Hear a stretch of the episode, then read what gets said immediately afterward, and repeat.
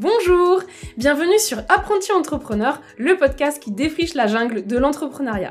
Je m'appelle Lauriane et avec ce podcast, j'ai l'ambition de te dévoiler les trésors cachés de l'entrepreneuriat, de te guider grâce à des conseils, mais surtout de t'éviter certains pièges en te racontant les parcours inspirants d'exploratrices et d'explorateurs qui sont déjà passés par là.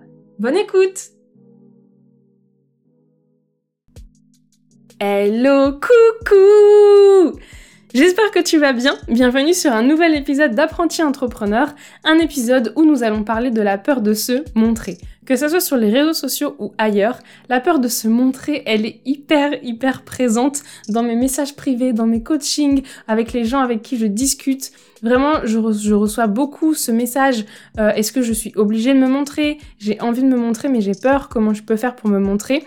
Bref, c'est quelque chose qui revient beaucoup donc j'ai essayé de faire un épisode pour te donner les clés pour réussir à te montrer, pour réussir à surmonter cette peur si tu as envie de le faire.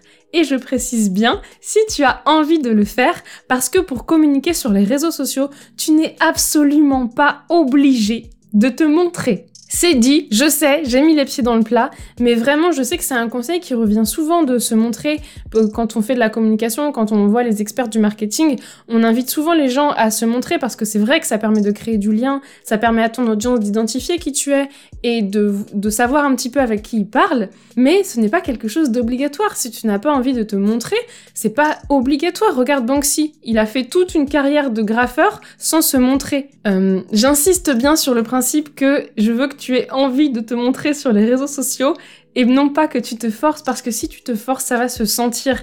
Si tu te forces, vraiment, on va sentir que t'es pas à l'aise et en fait, ça va pas nous donner envie de connecter avec toi. Donc, fais-le que si tu n'en as envie. Le premier point que je voulais aborder, c'est on a tous peur. on a tous peur et on a tous eu peur et on aura encore peur de faire d'autres trucs et de se montrer sous certains euh, angles. Donc tout le monde a peur. Ne t'en fais pas autour de ça. Ça va aller, ça va bien se passer.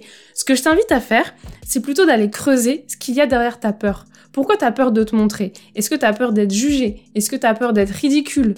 Euh, Est-ce que t'as peur d'être rejeté? Pour passer au-dessus de ces peurs-là, ce que je trouve important, c'est de vraiment aller les identifier et une fois que tu les as identifiés, il y a plusieurs trucs euh, pour t'en débarrasser. Tu peux faire comme dans Desperate Housewives et les mettre dans un ballon. Euh, si t'as pas de ballon sous la main, tu peux essayer de visualiser un ballon. On fait beaucoup ça en méditation. Moi, j'ai fait ça en hypnothérapie. Tu visualises que tu as un ballon dans les mains et tu te représentes la forme du ballon, etc. Et dedans, tu mets toutes les émotions négatives. Par exemple, tu as peur de te montrer, tu as peur d'être jugé, tu as peur d'être ridicule, etc. Tu les mets toutes dans le ballon et puis tu finis par lâcher le ballon. Tu peux aussi être beaucoup plus pragmatique, les écrire sur des bouts de papier, les brûler ou les jeter dans les toilettes pour voir tes peurs s'évanouir. Ça a un effet plus important que ce qu'on croit sur le mental et c'est exactement l'effet qu'on cherche. Le deuxième point que je voulais aborder avec toi, c'est que tout le monde s'en fout. je sais, c'est très triste de dire ça comme ça et je mets encore une fois les pieds dans le plat. Mais en fait, tout le monde se concentre sur lui-même. Tout le monde est foncièrement très intéressé par ce qui le préoccupe lui. Donc quand tu regardes une vidéo ou que tu vois une photo de quelqu'un, tu vas avoir tendance à te concentrer sur le fond, sur pourquoi il y a cette photo, pourquoi il y a cette vidéo, qu'est-ce qui est dit dans cette vidéo. Tu ne vas pas trop te concentrer sur la forme. Par exemple, est-ce que cette personne est maquillée ou pas? Est-ce que cette personne est bien coiffée, bien habillée? Est-ce que son fond est beau? Ça, c'est des choses qui vraiment ne viennent pas tout de suite dans la tête des gens. Ils sont vraiment concentrés sur le fond. Ne te prends pas trop la tête avec à quoi tu ressembles, etc. Tout le monde s'en fout. Par contre, le contenu, le fond, c'est ça qui va vraiment intéresser les gens. Et je me souviens d'une fois, il y a quelqu'un qui m'a dit Ah oui, j'ai entendu quelqu'un dire ça, ça, ça, ça, ça, ça, et qui me fait une description. Mais la personne me dit Mais je me souviens pas de qui a dit ça. et bah, il se trouve que la personne, c'était moi. Et j'étais vraiment en train de me dire D'accord. Donc en fait, moi je ne t'ai pas marqué par euh, ma présence, par la façon de me dire. Par contre, le message est passé. Donc quelque part, bah c'est hyper intéressant. Par exemple, je préfère que tu saches ce qu'est un client idéal, ce qu'est ton persona et à quel point c'est important de le travailler, plutôt que tu te souviennes que c'est moi qui ai dit ça. Cette petite anecdote, elle est vraiment là pour te prouver que ce qui est important, c'est le fond. Donc, ne fais pas trop attention à la forme, ça viendra après. D'ailleurs, c'est aussi une des raisons pour lesquelles on dit que quand tu veux faire des vidéos sur YouTube, ce qui est le plus important, c'est le son, c'est le micro, pour être sûr que le message passe bien et que la lumière viendra après. Le troisième point que je voulais aborder avec toi, c'est que quand les gens font une critique, ils la font avec leur prisme.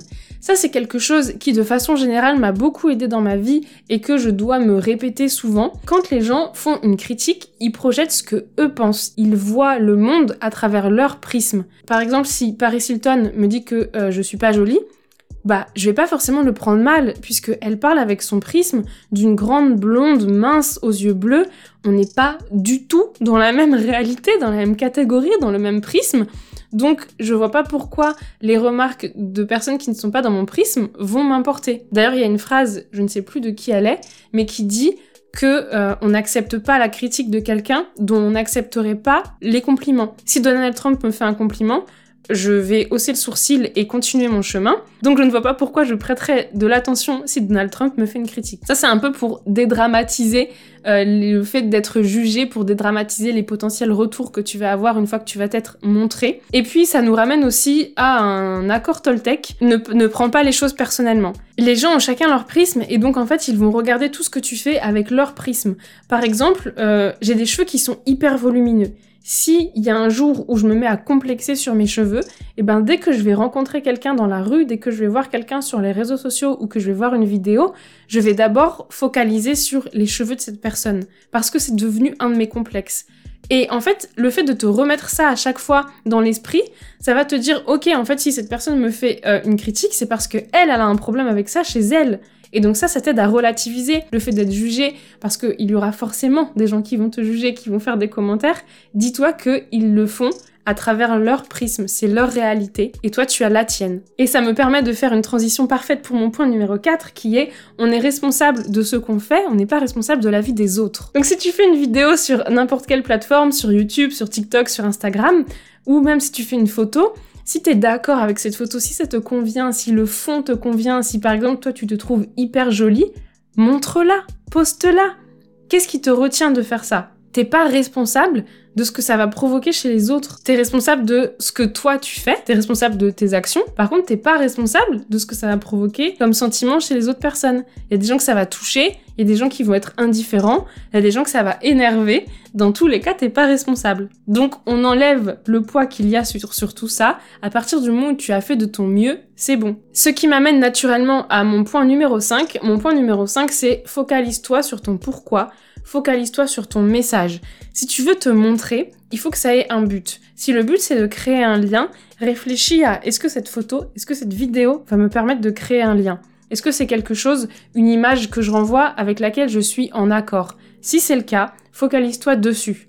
Pense à tout ce que ça va provoquer si tu fais cette photo, si tu fais cette vidéo, mais provoquer chez toi. Je disais dans le point précédent que tu n'étais pas responsable de la façon dont ça allait être perçu. Par contre, tu peux totalement imaginer l'effet que tu voudrais que ça ait.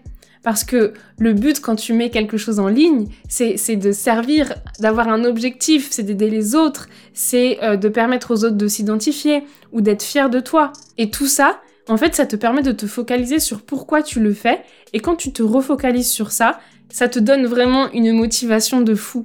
Dans un de mes pourquoi, il y a le fait de montrer que la communication c'est pas très difficile, que la communication c'est quelque chose que tu peux faire naturellement, que tu peux faire avec le sourire, et c'est aussi d'inspirer les femmes à être elles-mêmes pour que leur business rayonne. Et donc peut-être que quand je mets une photo de moi avec le sourire, je vais avoir peur du retour des autres, je vais avoir peur de me dire ok là je mets une photo de moi c'est un peu bizarre ou je, je mets une photo de moi j'ai un peu peur de ce que les gens vont dire, mais en fait je me recentre sur pourquoi je mets une photo de moi et à ce moment-là je dis ouais non il faut mettre une photo de moi, il faut montrer qui je suis. Donc boum, je la mets et après je suis fière de moi.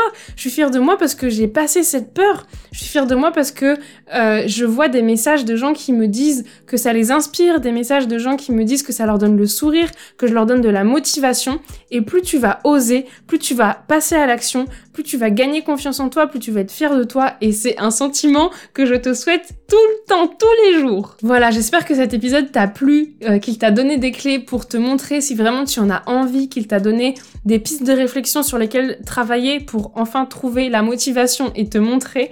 Si tu prends la décision de te montrer sur Instagram, s'il te plaît, tag moi, j'ai vraiment envie de voir ça, de pouvoir te soutenir, de pouvoir te dire yes, tu déboîtes dans les commentaires, voire même de te faire un retour audio. Bref, n'hésite vraiment pas à me taguer sur Instagram, c'est GetYourCom tout attaché. Je te retrouve donc sur Instagram et je te retrouve aussi dans la retranscription de cet épisode qui sera sur le site de GetYourCom.